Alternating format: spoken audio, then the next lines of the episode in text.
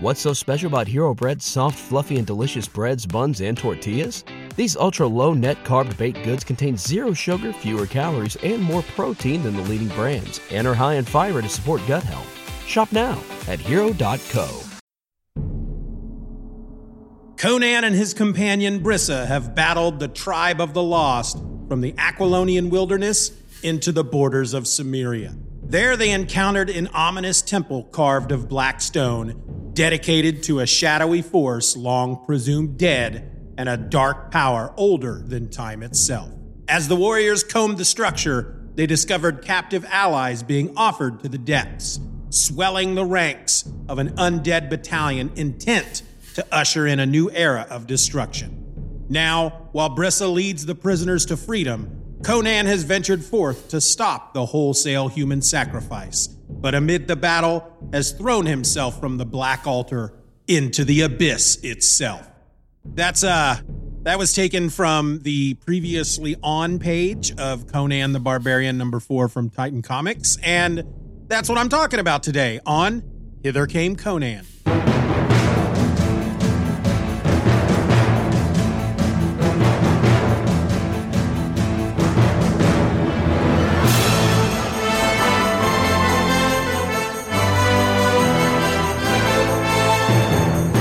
Welcome to Hither Came Conan, the podcast that's talking about Conan comics because Hither Came Casper sounds kind of dumb. Except now that I've said it out loud, it sounds pretty cool. I mean, I don't read Casper the Friendly Ghost comics, but hey, if you do and you've been thinking of doing a podcast, you can use the title Hither Came Casper. Just, you know, give me the credit. That's that's really all I ask. Seriously though, if it happens, if you start doing a Casper the Friendly Ghost podcast called Hither Came Casper, email me, Stephen or else at gmail.com. The email is in the show notes.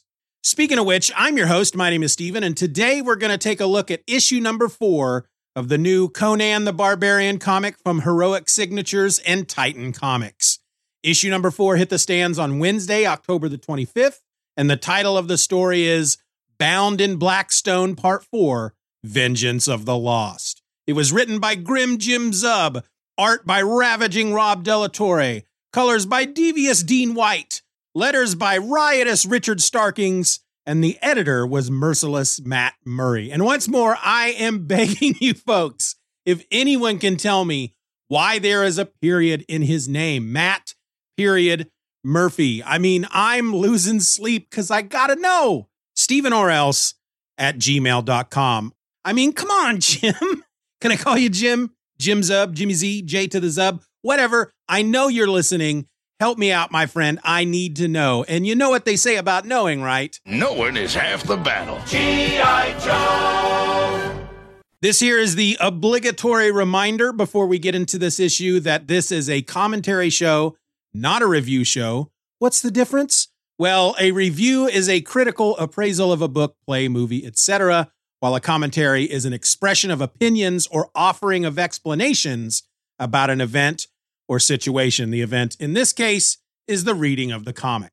Also, there will be spoilers, so keep that in mind. Into the boat! Following the previous issue, which ended with Conan and the Skull Priest falling into a pool of unholy green water, the Cimmerian, clutching the ancient Pict blade he'd found in the aftermath of the Battle of Venarium back in issue zero, sinks deeper as inky black tentacles reach up to him from the dark depths below. Conan loses his grip on the Pict blade as the tentacles grab hold of him, pulling him ever deeper, the blade floating just out of his reach. Then suddenly, Conan finds himself standing in a misty void, facing a Pict warrior. He is Brule, chieftain of the Borny tribe, and Conan notices he wears the ancient Pict blade at his waist, except it looks newly forged. Brule tells Conan that the picked blade once sat atop his spear, which was then used to battle the undead. He tells Conan how he and his warriors once, long ago, rode into a village located in the heart of a sky as dark as night. Yet, it was daytime. The chieftain of the village, along with his council, invited Brule and his warriors to feast with them. However, when they sat down to eat, there was no food. This did not seem to trouble the chieftain and his council. In fact, they looked downright pleased because the stone would provide. The stone said the chieftain, would feed them. And so Brule and his warriors were led from the village and out into the wild. Their destination, a large black stone statue of a figure that was, though unfinished, inhuman in appearance. The stone, said Brule, was dull on the surface, yet there was a strange gleam from beneath. Soon the chieftain and his council began to rip off their own skin, showing themselves to be reptile like beneath. Brule and his warriors fought the chieftain and his council, and though he lost many men, soon all of the foul creatures were dead. Knowing that the black stone was responsible, Brule vowed to destroy it and flung his spear at the carving. As the blade of the spear came into contact with the black stone, lightning fell from the sky and joined with the blade, shattering the stone and dispelling its evil. Brule tells Conan that now he and his people face the same evil and that Conan must destroy it. Conan vows to do so, and Brule plunges his hand into Conan's chest, pulling Conan back into the real world, where he is still beneath the green waters ensnared in the mass of inky black tentacles. Conan finds that the ancient Pict blade is in his hand, and so, gripping the hilt, he slashes out, freeing himself from the tentacles. Then, knowing that he will not be able to hold his breath long enough to swim to the surface, he instead finds the source of the tentacles, the heart of the evil, and plunges the blade into it. As he does so, a bolt of lightning from above sears into the water, striking the heart of the black stone. The explosion propels Conan to the surface, where he is found by one of his fellow Cimmerians. They are still inside the Blackstone Tower, and despite what Conan had done to destroy the evil within the Blackstone, the reptile like cult members are still hanging out, and they very much want to kill Conan and his companion. But the two Cimmerians fight their way free, escaping the tower as it begins to crumble and fall in on itself. Outside, they are reunited with the other Cimmerian prisoners, those that Brissa in the previous issue led outside the tower to safety. But when Conan asks for Brissa, he is told that she had gone back into the tower to look for him. Conan assumes that with the tower destroyed, Brissa died within. The story then jumps to the spring, many months after the tower was destroyed. A group of Asgard nomads are traveling through Cimmeria when they come upon the site where the Black Tower once stood. As they investigate, gathering long dropped weapons and such, one of the Asgardian men finds a bit of black stone and he picks it up, his eyes going red with evil as the story ends with one big fat question mark. Everybody out! Holy shit, this was such a great freaking story and a damn good start to this new Titan run. This is one of those stories that people refer to as an instant classic. I mean, I don't think it's going to take too long before people are talking about Bound in Black Stone the same way they talk about Red Nails, the Tower of the Elephant, and the Phoenix on the Sword. I'm sure I've talked about this already, but based on an episode of the Cromcast that I listened to before issue number one of this Titan run came out, Jim Zub and Rob Torre created these four issues using the Marvel method, meaning that Zub provided Torre with an outline or synopsis of the four issues, and Torre then crafted each page telling the story with his art. Then Zub, after the art was complete, went in and wrote the narration and all the spoken bits and all that. In fact, I'm pretty sure that Zub on the Cromcast said that he wasn't altogether used to working that way. And I may be remembering wrong, but really that's a detail that doesn't matter because doing these four issues using the Marvel method just freaking worked. I mean, I honestly believe that had Zub written up a full script per issue and then provided that for De La Torre to work from, you know, a script that details what's on each page, how many panels, what's going on in each panel, and all that, I think the story would have suffered. I really, really believe that. Now, I don't know how this next upcoming arc was put together. I don't know if Zub and artist Doug Braithwaite also used the Marvel method, but we'll see. We'll just see how that one turns out. I mean, after these four issues, I have every confidence in Jim Zub, and I think that Conan is in good hands. So let's talk about some of my favorite bits in the issue, and we'll start at the beginning.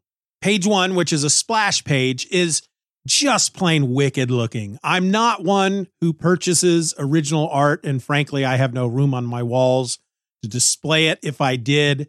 But this is a page that would be great to have. Conan and the priest in this green water, a beam of light shining down from above, and these creepy ass tentacles reaching up to ensnare both of them. It's the stuff of nightmares, frankly. Well, my nightmares anyway.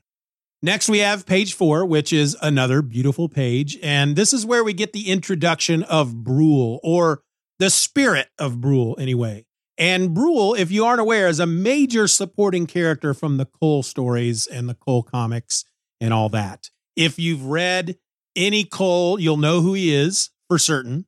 Kull, by the way, is set like a thousand years before Conan, maybe 10,000. I, I can't remember. I've talked about it on a past episode, but I can't even remember which episode that was. So if you remember, enlighten me. Personally, I haven't really read any Kull, with the exception of two comics, Kull issues 9 and 10 from Marvel. These were published in January and March of 1985, and they have just the most gorgeous wall worthy covers by Barry Windsor Smith. Covers that are so goddamn beautiful that they were the only reason I picked up both of those issues back in the day. The interiors are by John Buscema, so they look good on the inside, but those covers, oh my God, I want to marry them and have their babies. That's how great those covers look. Anyway, those two issues have Brule in them, which is where I recognize the name. Moving forward, page six, panels five and six, the Blackstone statue is creepy as hell. I mean, bravo, Rob Dean. Together, you have given me another reason not to sleep. That statue is creepy. Plus, the narration that Jim Zub wrote to go along with those panels. Blackstone, dull on its surface with a strange gleam beneath, a carving unfinished, yet fully formed. So good. I mean, again, the words and the art just complement each other perfectly. Next, there's a double page spread of pages. Uh, I think it's eight and nine. Brule and his warriors are throwing down with some reptile looking cultists again, I can't say enough about how beautiful the art is. But then there's this bit on page 11 where Brule tells Conan, Kull would be pleased to hear his blood still stirs strong in the line of kings. And Conan's like, What do you? But then Brule cuts him off. Our talk is over. So yeah, I don't know what that means. Is Conan a direct descendant of Kull? Did I know that already? Am I babbling? What's going on there? If you know, stephenrelse at gmail.com. Next up, let's look at pages 17 and 19. If I'm counting correctly, I'm really worried that I'm giving the wrong page numbers, but Conan has just been shot out of the water and he's landed there on the rocks and his Cimmerian buddy Hydaelyn or Hydaelyn, I, I don't know how you pronounce it. Anyway, the dude tells him that the cultists still want to kill them and Conan says, "Very well. Let's break the front line as we did at Venarium, my friend and write our song in steel. Then, during the battle on those three pages, the narration is great as well. Drenched, drained, and nearly drowned, the Cimmerians charge forth into the fray. They will fight till their last breath, whatever the odds, no matter the foe. Crom of the mountain will never esteem their bravery, but the survivor soul he gave these men shines bright, a brutal blessing marked in blood. And then, of course, there's that very last panel in the issue, so reminiscent of a movie or TV show, which ends with someone looking at the camera and their eyes have turned red, like this glowing dark red. And so you know they've got this evil stuff inside them. That's what the the end of the issue made me think of. And then it's got it doesn't say end with a question mark. I think it says Fin, F I N, with a question mark. So great, great, wonderful stuff. Just really, really enjoyed the crap out of this issue and the the four issues altogether. I actually went back before I started recording this episode and reread issues zero, which is the free comic book day issue, and then issues one through three to get myself back into exactly what was going on in this story, and then reread issue four, and uh, yeah, then started recording. Great, great stuff. Looking forward to what's coming next. Let's look at the variant covers real quick. The main cover, cover A, is of course by Roberto De La Torre. We've got a cover B by, good Lord, I have no idea how to pronounce this. Geda Marchisio. This features Brissa. Cover C is Nick Percival, and it's Conan standing there with a bloody sword in one hand and an axe in the other. Cover D is by Cary Nord, and it looks like a recreation of his battle with the two frost giants from the Frost Giant's daughter. Now, when it comes to covers, I'm always going to choose the De La Torre cover any day of the week, twice on Sundays. But if we exclude cover A and look just at covers B, C, and D, I have to go with the Cary Nord cover. I think that looks really quite nice. What are your favorites? Which one is your favorite of the variant covers? Let me know, Stephen or else at gmail.com.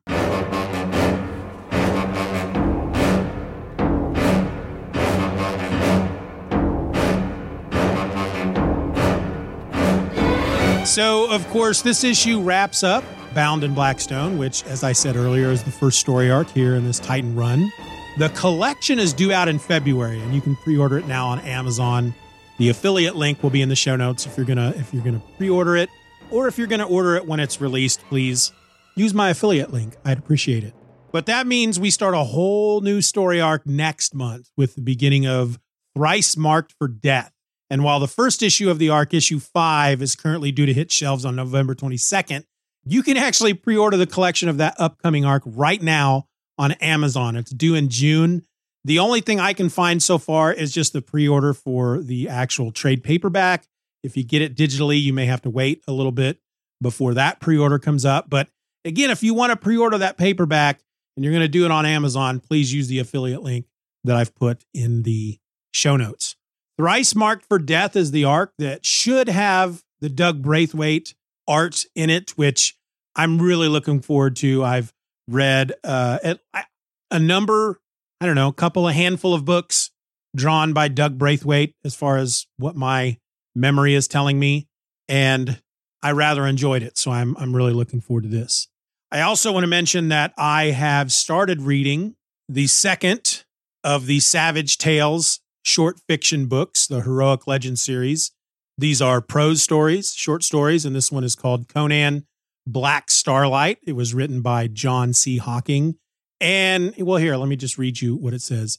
Seeking to avoid the Stygian border guard and cross the river Styx, Conan, the sorceress Zalandra, her scribe Nisa, and bodyguard Heng Shi discover a town that seems to be deserted. To preserve his own life, the town's lord had bargained with a demon that still lurks there. It wants Zalandra's cache of emerald lotus and will kill anyone who tries to stop it. Conan and his allies must defeat the demon and his minions, human and inhuman, in order to survive. This was, uh, according to this, it was originally published as a 12 part serial in Marvel's Conan the Barbarian comic book from 2019 to 2020. It's a direct sequel to Conan and the Emerald Lotus, re released this month in the new volume, Conan in the City of Dead. Huh. Didn't know any of that. I'll have to go back and look at. Well, the, the Conan Marvel books from the 2019 2020 era, era, area, era, area of era. I have those in trade. So I don't know if they had in that, if, if they, God dang it, I can't talk. I don't know if that had any of the back matter in it. I'm pretty sure it didn't, but I'm about 75% into the story and I'm enjoying the crap out of it. I really enjoyed the first one, but I'm liking this a lot more. There's a lot more to it, a lot more meat in the story. And there's these weird leech like creatures that have wings and arms and are as big as a human and Conan has to fight them. They're they're pretty awesome. It's a it's a great story. And if you're not reading those, I, I recommend that you do so. But that's it. That's all I got to say about this issue. That's all the the news I really have as far as what's coming out in the world of Conan when it comes to the comics and the books. I don't have any information yet on book three of the Savage Tales short fiction. I know it's out there. I just I didn't I didn't gather it up. So I don't I don't know I don't know who's writing that one or when it's coming out. So sorry, it kind of dropped the old brick there, didn't I? Is that is that drop the brick, drop the drop the something. I dropped something. I just wow, my brain is not working. Anyway, do me a favor before I let y'all go. If you listen to the show on Apple Podcasts, or Spotify, please take a moment to rate the show. If you listen through YouTube, like the episode. But the more ratings I have over there on Apple Podcasts and over there on Spotify, the easier it is for us to find it. Now, when I started asking everybody to do this, we had eight ratings over on Apple Podcasts and we had eight ratings on Spotify. Well, I had set the goal of hitting 15 ratings by the end of the year over on Apple Podcasts. And I'm going to go ahead and set that goal for Spotify as well. And I am pleased to say that on both platforms, we are at 10, 10 ratings so far. So keep them coming, folks. I really appreciate it. It again, it helps people find the show. And the more people that listen, that that helps me. So yeah, that's your homework, folks. Your call to action. Rate the show, review it if you're up to it, tell all your friends.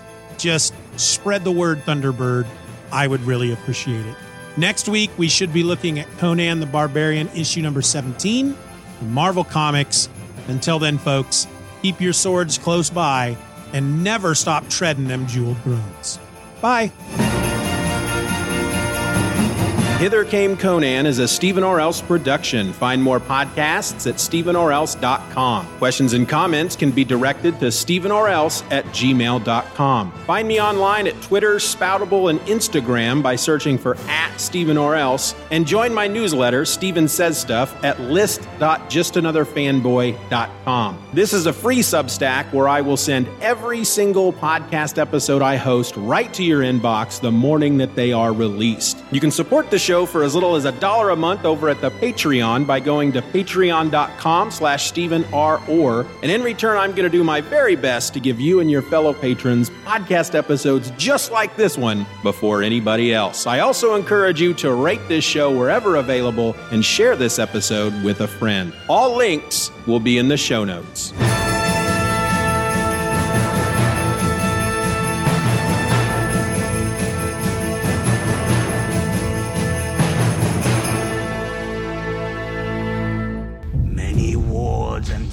Feuds did Conan fight, honor and fear were heaped upon his name. In time, he became a king by his own hand. This story shall also be told. And the editor, editor, editor, come and be my editor. Come down to me and be my editor, please, please. Following the previous issue with previous issues, previous issues. Won't you come and read my previous issues? Previous issues. The warrior is Brule, chieftain of the Borny tribe, and blah, blah, the warrior who I am the warrior. Bang bang. I am the warrior. The warrior is Brule, chieftain of the Borny tribe, and Conan notices he wears the ancient Pict blade at his Ah, way Studi. Wes Studi. Great actor. Love that dude. Anyway, he tells Conan that he loves his show. I mean, who doesn't? The podcast, everything. It's great. Keep keep keep going, Conan. Conan O'Brien. That's who I'm talking about. This did not seem to trouble the chieftain and his council. In fact, they looked downright pleased because they had just finished pooping. And come on, that makes everybody feel better. Knowing that the Black Stone was responsible, Brule vowed to dis- vowed he a e i o u'd and sometimes wide to destroy it. Good God Almighty! Knowing that the Black Stone was responsible, Brule vowed vow. I I I vow. I'm saying Brule. So when I say vowed, I want to say voweled because of Brule. That's uh that's just something I have to deal with deep in the recesses of my brain. You guys only have to deal with it when you're listening to the bloopers, which this is probably a part of. Back to the podcast. Lightning fell from the sky and joined with the blade, shattering the. Sp- good God Almighty! Get it together. I'll tell you what. Here's what we're gonna do. We're gonna take a drink. Take a drink, everybody. When I get in these situations, sometimes I just gotta step back and take a drink. That was some good drink. And despite what Conan had done to destroy the evil within the Blackstone, uh, gotta take a breath, uh, gotta remember to breathe. Outside, they are reunited with the other Sumerian print- printers. My Sumerian printer is low on ink. Get some toner in there, brother. I just don't think I can move through life knowing that a guy named Steven did this to me. Enough talk.